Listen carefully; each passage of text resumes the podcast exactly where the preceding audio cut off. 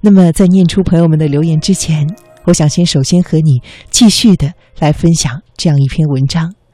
他其中讲到的是一位化名为文野的先生，而这篇文章后面后半段的故事是这样讲的。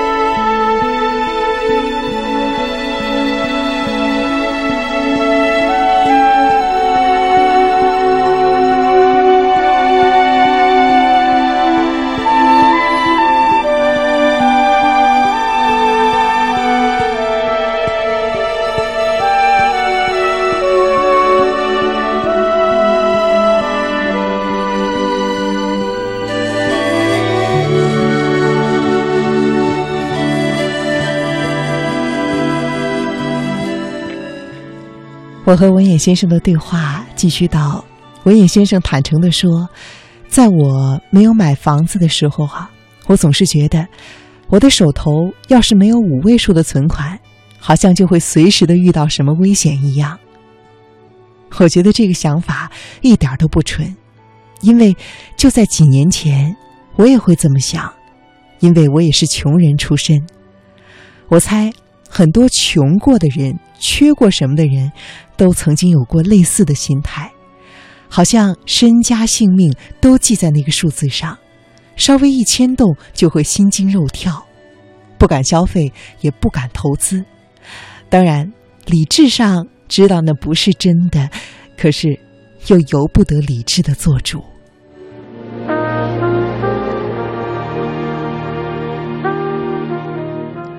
我对文眼先生说：“我非常的明白你的想法。”在我读研究生的时候，我靠杂七杂八的兼职来养活自己，钱虽然挣的不少，但是我总是不敢花。我会担心，万一存款花完了，又找不到新的工作，那我岂不是要饿死了？安全起见，我必须要留足三个月的生活费才行，那是我给自己的一个底线，也是我给自己的缓冲期。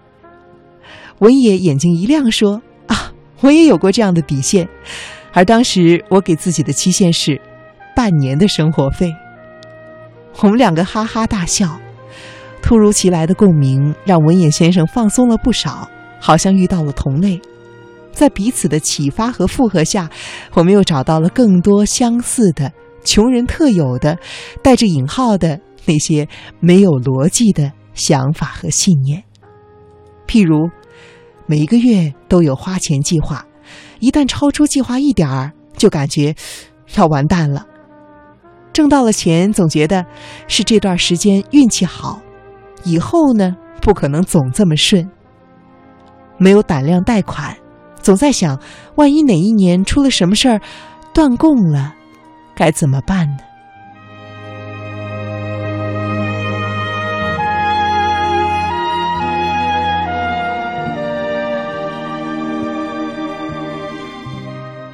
这个时候，我突然隐约的接触到原来的那个他，那个二十出头闯北京，不舍得租房，只得在单位的沙发上过夜的穷光蛋。而现在呢，当我见到他的时候，文先生是一个神采奕奕的商务人士，笑容温和，待人得体，举手投足中满是自信。这是一个被命运眷顾的人。虽然他反复的提到过去的落魄，但是直观感觉上，我还是没有办法把他和“穷人”这两个字联系起来。而现在，文野先生完全的理解了我说的他的转变是怎么回事儿。他说：“真是多亏了那年买房。”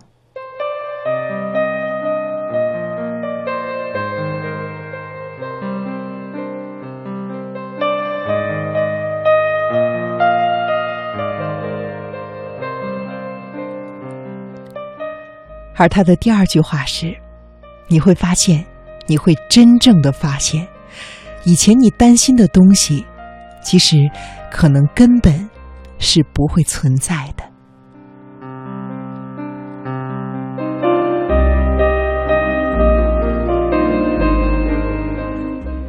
有一个寓言说一只鸟从小都被关在笼子里长大后来就算出了笼子也不会飞。因为在他的头脑中已经有了一个看不见的笼子。按照这个比喻，这只鸟如果当真的想飞起来，就必须先尝试着突破笼子的屏障，拿自己的身体甘冒风险，小心翼翼的去闯荡想象中的禁区。除此之外，别无他途。在心理学中，这种呢叫做行为实验。所谓行为实验，就是在生活中把我们原先坚持的信念变成一个假设，再尝试以实验证实它，或是推翻它。譬如，有人认为啊，我做事情必须要一丝不苟，别人才会喜欢我。真的吗？不妨做一个实验，故意犯一次错。看看结局会是如何的呢？一试之下，许多与你原来坚持的信念可能就会自然的土崩瓦解。这个道理说起来简单，实践起来却极为不易。首先，这个实验必须要是温和的，要是小步试探的，就好像你整个人在跳进温泉之前都要拿手先试一下水温。其次，这个实验的设计要有针对性，要找准你的心里最最真实的恐惧，针锋相对的发起挑战。令狐冲冲破了冲虚道长的剑招，认为要找出破绽，只能够直击最强的一点。其实这和他颇有相通之处了。而最后，也是最重要的，就是这个实验只有你亲自来做。换谁都不行，他人的经验无法替代，哪怕他们是对你信誓旦旦的说，这件事儿大家都试过了，结果千真万确，甚至你自己在理智上已经对自己洗脑成功，说我知道这个信念错了，我用不着再试一遍。可是从行为改变的角度来看，可能全都是没有意义的。就像令狐冲，如果那个时候他不能够冒着绞断手臂的风险直刺剑圈中心，或许他也不会产生切身的感悟。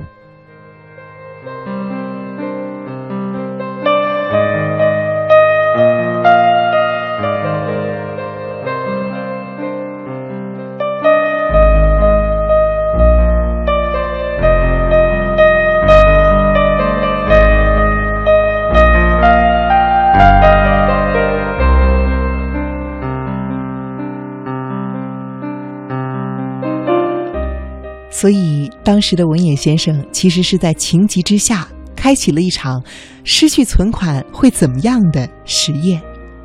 他就像是被猝不及防的扔到了一个陌生地带，而之后他发现自己担心的事情，其实一件都没有发生。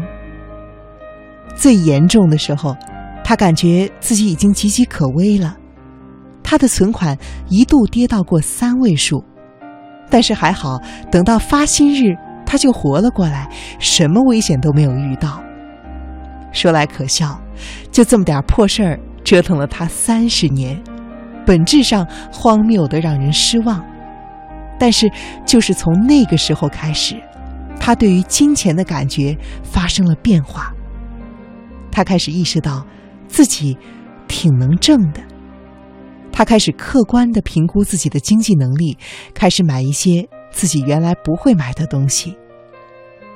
一次又一次的，他还会因为存款上的波动而困扰，但是程度已经越来越轻，而愉悦的感觉日渐增强。他逐渐开始觉得，钱本该是一个流动着的东西，只有运转起来才能够产生价值。而存款太多，可能有的时候会说明，其实并没有物尽其用呢。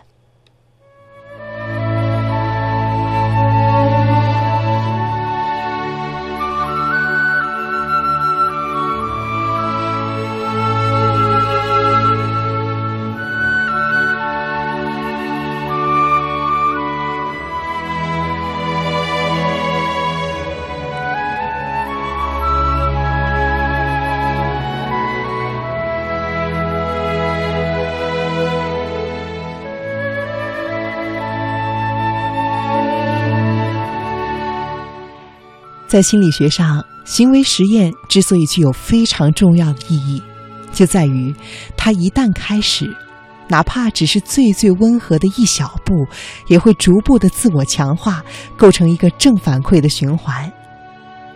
文野的例子刚好的说明了这一点。不到两年的时间，他已经很难理解自己在最初究竟在焦虑一些什么。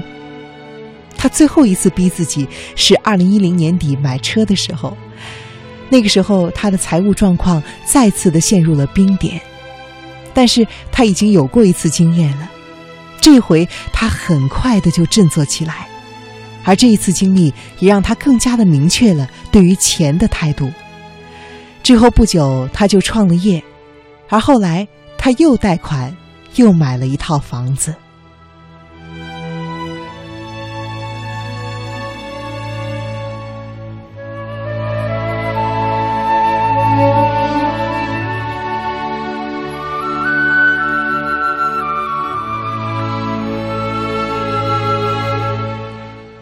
后来，文野先生创业了两回，中间又工作了一年。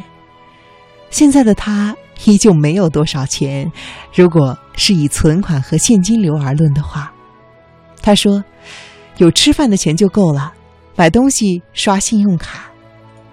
他有两套房子，有自己的公司，在不同的项目里拥有不少股份，而其余的资产则以股票、信托、比特币等形式存在着。他说，其实我没有统计过他们值多少钱。算个总数也没意思。我问他：“呃，一千万应该是有的吧？”他笑了一笑说：“啊，光两套房子就一千万了。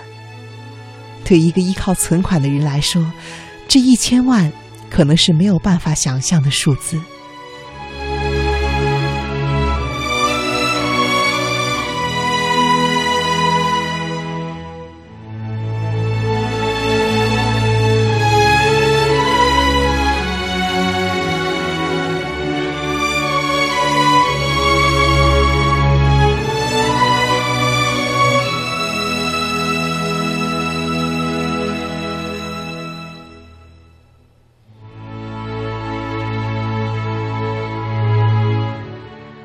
而在文章的最后，我当然不是说文先生的发家全部都是因为产生了心理上的突变。其实，在这篇真实的故事中，我没有写到他的勤劳、坚强、隐忍、智慧、诚实以及经验、技术，包括这个时代提供的各种机遇，这些才是他赚钱的根本。但是另外一方面，这些赚到的只是。客观的钱，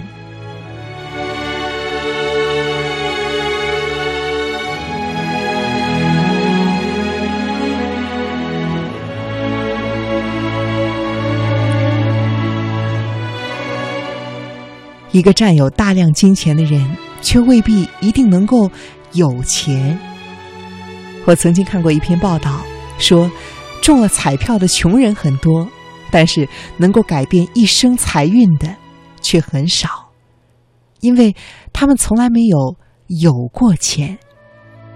这里的“有”不是占有，而是掌握，是一种灵活的运用，把钱变成工具，变成盟友，变成能够再生钱的工具，变成帮忙赚钱的农仆。穷人将会永远的被金钱驱使。而有钱人则可以驱使金钱，在我看来，这中间的分界线不只是挣钱多少，也关乎这个人和金钱的关系。最后回到故事开头的问题：一个穷人是从什么时候开始有钱的呢？我的回答是：这是从他和金钱的关系开始转变的时候。对文野先生来说。这个转变，就是他咬牙买房的时候，那是他在第一次真正意义上有了钱。